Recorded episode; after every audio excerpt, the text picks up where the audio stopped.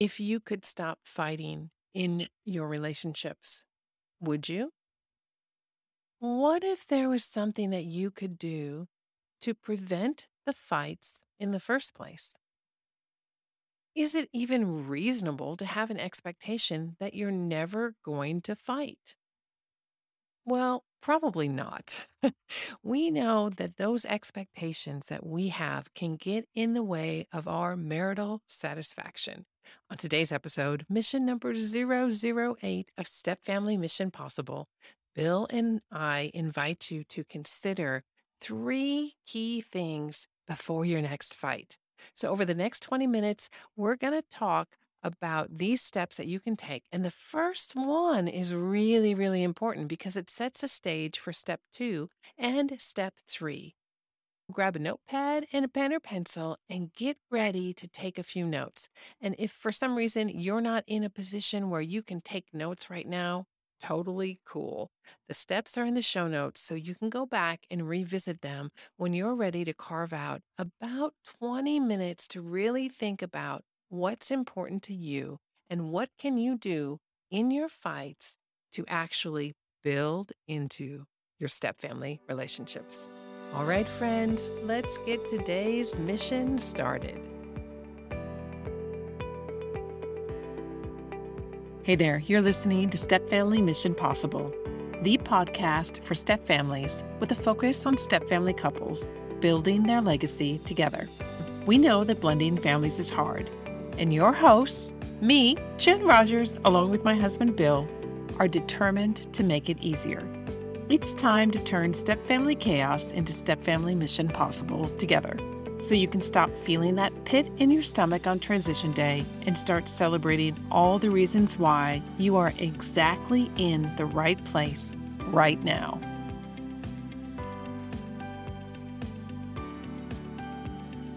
Following on the heels of last week's mission about incorporating prayer into your stepfamily living and into your marriage, welcome to number zero zero eight. All right. And today we've got an exciting topic for you. What sets you off? We just finished talking about forgiveness and being kind in those situations. So now let's talk about the situations themselves. What is it that gets you to, you know, to blow your top? Before you actually get inside the boxing arena, right? What happens in your fights? Last week, we talked a little bit about fighting fair in the sense of spiritual warfare and identifying mm-hmm. who you're fighting. And that's the importance where mm-hmm. prayer comes in. This week, we want to dig a little bit deeper to identify those things, as you said, that really set you off. I'm sure you can think of an example of when you've been set off. Right. So know that you are not alone here, that we all know how this feels when things don't go well. We are offering up a three-part framework. Before you step into the boxing ring, we are inviting you to consider these three things. So the first one. Identify those trigger events, the things that set us off. What is it that causes me to lose my cool? And then, drawing from our lovely guest, Becky Dotzman, from episode number fifty-five, we're going to work on some Miggy management. And what that is, is when you've gone zero to sixty and you've already blown your top, how do you manage that? And, and, and, and as a couple, not just as an individual, because when you're in emotion overload, you may not be able to manage it, but perhaps your partner can. Okay, working together as a team in this managing somebody's Miggy that's out of whack. So identify the triggers, manage the Miggy, and then the third thing that we're encouraging couples to consider is, what outcome is it that you want? Yeah, what outcome do you want? In other words, if I'm going to have a fight with my spouse, where is it going to go? We don't want to just be angry at each other. And the Bible tells us, do not go to bed. Don't let the sun set on your anger, literally, is what the scripture says. So how do we do that? And how do we evaluate our fights so that they're productive? We're going to add something else to that after we talk a little bit about these three steps. Step one, the identification of the trigger. Step two, the Miggy management. And step three, the outcome that you really want. one of the things that this leads to is what we're going to talk about next week in mission number nine, is our values. What is at the core of us that produces these results? For this week's episode, focusing on identifying the trigger means planning in advance, mm-hmm. which sounds kind of weird. Let's plan to have a fight. So is Thursday night at six thirty-three p.m., is that good for you? No, I'll be washing my toes then. Let's try six thirty-five. Oh, okay, six thirty-five. All right, six thirty-five, Thursday night. That's when the fight's going down. And then the fight started.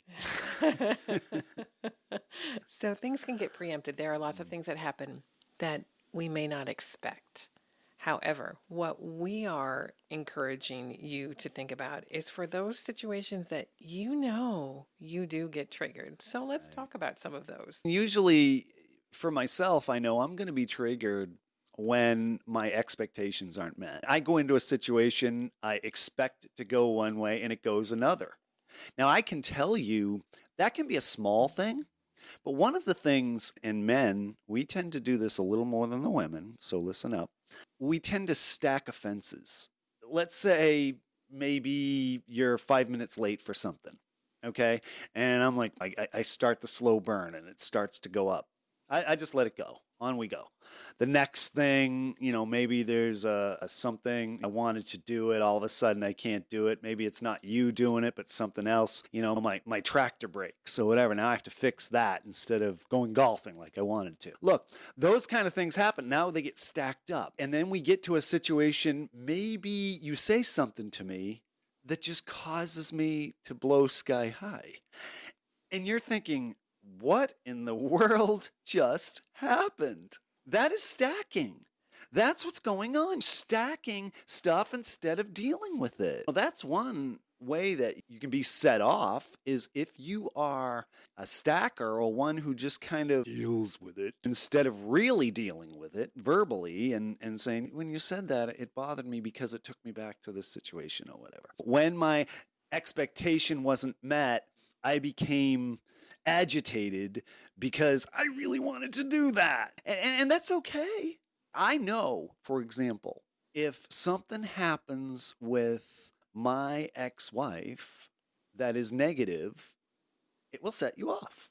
I already know that. It's built in, right? Baked in the cake, huh?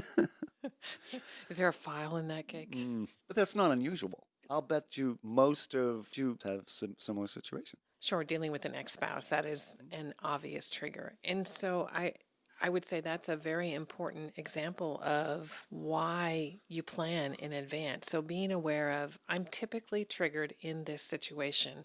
When you get a text from your ex-wife, I'm already thinking about the things that could happen. I'm creating a potential reality okay. really fast, without stopping and waiting for you to share whatever it is that's really going on. Yeah. We've gotten a lot better at this. We have. And I am triggered a lot less by this, but there's still a curiosity, I suppose you could say. There's still a curiosity of what's going on. And there's still a desire for what I want to happen, which is, it leads back to those expectations. And we come back to expectations often. It is unrealistic that we're going to get our way one hundred percent of the time. And when we talk about what sets me off, not only knowing what sets me off, but knowing, man, when is that likely to come? So last week we talked about spiritual battles. Now we know the devil hates us. Absolutely unqualified hates us because we bear the image of God. And if we are saved, he can't have us. He can't pull us away from God. So the most thing he can do is he can pull us away from God in the sense that we're not walking with God right now. We're not hearing from God because we get some gunk in our lives, mm-hmm. right? Now, Satan can do that.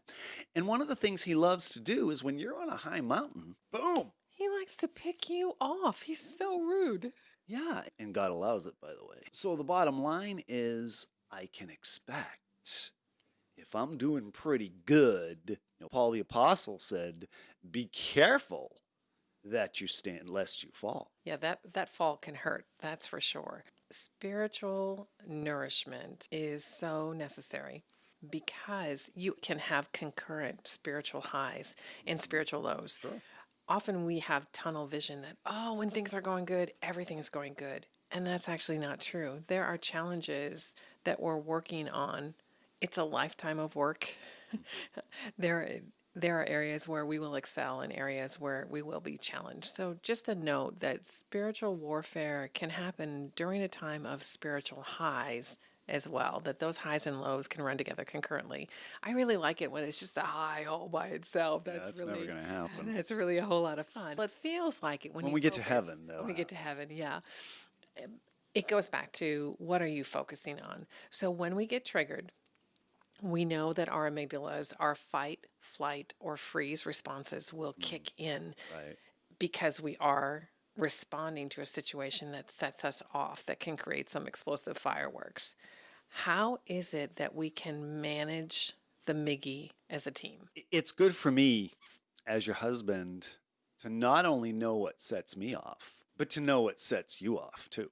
And frankly, to avoid those things. Let's say a text does come in from my ex, and it's something that I know would probably set you off. It'd be a good idea for me to do something about it, to actually manage it, to say, okay, I've got this situation, it's handled, rather than just, ah, here it is. And, and that will help manage a little bit more what may or may not happen. Now, I can't control your emotions, but knowing your emotions, that managing that. Now, there, I think there are two ways to manage. Okay. One, if my amygdala sets me off, and by the way, amygdala is Miggy. I'm, I'm sure everyone's figured that out. But if my that part of my brain that is fight, flight goes off, I'm not in a position to make rational decisions. Hmm. So now I need to have the presence of mind to walk away, step out of the ring, as it were, instead of fighting. So that's a decision in itself. Say, hey, you know what? I know we need to deal with this. I'm really emotional right now, and I would like to have just a little bit of time to deal with this when we can be a little more rational. Now, that's me. Now, if I notice that you are being set off, then I need to come into the situation with grace. I need to be able to say, you know what? Rather than letting her set me off, which is what usually happens. Huh. I'm going, um, not just for us, I'm talking about for everybody. Huh. That's what usually happens. We That's how we get into fights, isn't it? You say something because you've been triggered by something. It might be me, it might not. Something sets you off. The old uh, joke. Guy gets yelled at by his boss, goes home, yells at his wife. Wife is all ticked off, goes and yells at the kid. Kid goes over and kicks the cat. Cat and then the kid. Cat goes out and prowls around all night. I'm so no. glad we don't have a cat, because he would be he would be past the nine life lives. Yeah, dogs don't really get set off. It, I read somewhere that dogs are like angels, but that's and we've got that's beside it. Oh, that's really good. Mm-hmm. We maybe we need a couple more. Yeah, they help uh, calm the Miggy, by the way. Yeah. But when you get into that situation, okay, is if you come to me and you're angry about something, I've got a, a response there I can make. Jennifer's having a bad day. I'm just going to listen, and we'll talk about it later. That's probably the more mature response. Mm-hmm. Or I can just say, mm, not interested, and set you off further. Mm. That's not really great. Or I can explode, and then we can really go at it toe-to-toe. We've done all of that. We've things. done, of course we have. And I bet you every couple we're talking to has as well. Wow. But when you're thinking about how to fight, how to manage Miggy, by the way, Miggy is unmanageable.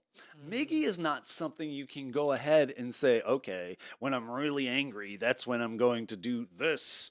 Breathe. It's We're not thinking like that. Right. We're thinking what we want. It's fight or flight. So it, it's all, almost better for the spouse that's not having that reaction to manage it. As we learn from Becky and from other guests on the mm-hmm. show, we know that the calmest amygdala regulates Ooh. the room. Mm-hmm. So when you're calm and I'm flying off like the windmill, running out of control, I don't know, fireworks really, off a windmill maybe? I don't know. When I am fired up and you're calm, it actually does help me calm down. So practically, the outcome that we want is to manage things well, yeah. that we want to be respectful of one another. Let's go back and let's get a little more tactical here when we identify the trigger. So we'll use the mm-hmm. trigger as a text from an ex that is typically contentious, yeah, disruptive, changes your schedule. So you get the text from the ex. Okay, that's my trigger. So the next step is, how does my Miggy typically behave? Again, you can manage it right then and there. When the text comes in, you have the opportunity to say, oh, she's having a bad day. I think I'll just walk away from that. We'll deal with that one later, which I've learned how to do more and more mm-hmm. as time goes on. You don't pick up the phone. That's a problem.